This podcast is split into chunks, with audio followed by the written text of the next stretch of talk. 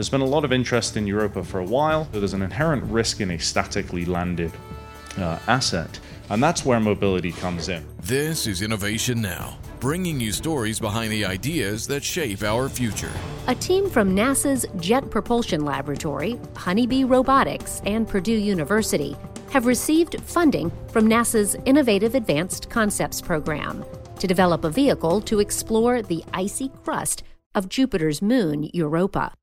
Meet Sparrow, the steam propelled autonomous retrieval robot for ocean worlds. Here's Gareth Meirion Griffith to explain more about their NIAC proposal. Picture a quadrotor UAV. Replace the propellers with thrusters and stick it inside of a hamster ball on free pitch and uh, and yaw axes, such that if I pitched my system left, it would roll left, it could roll right, forward, backward, and of course hop, which I imagine would be the primary modality of this system.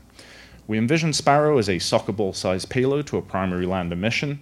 By heating available ice as propellant, Sparrow solves the issue of carrying additional fuel, and its spherical cage enables rapid mobility across any kind of terrain.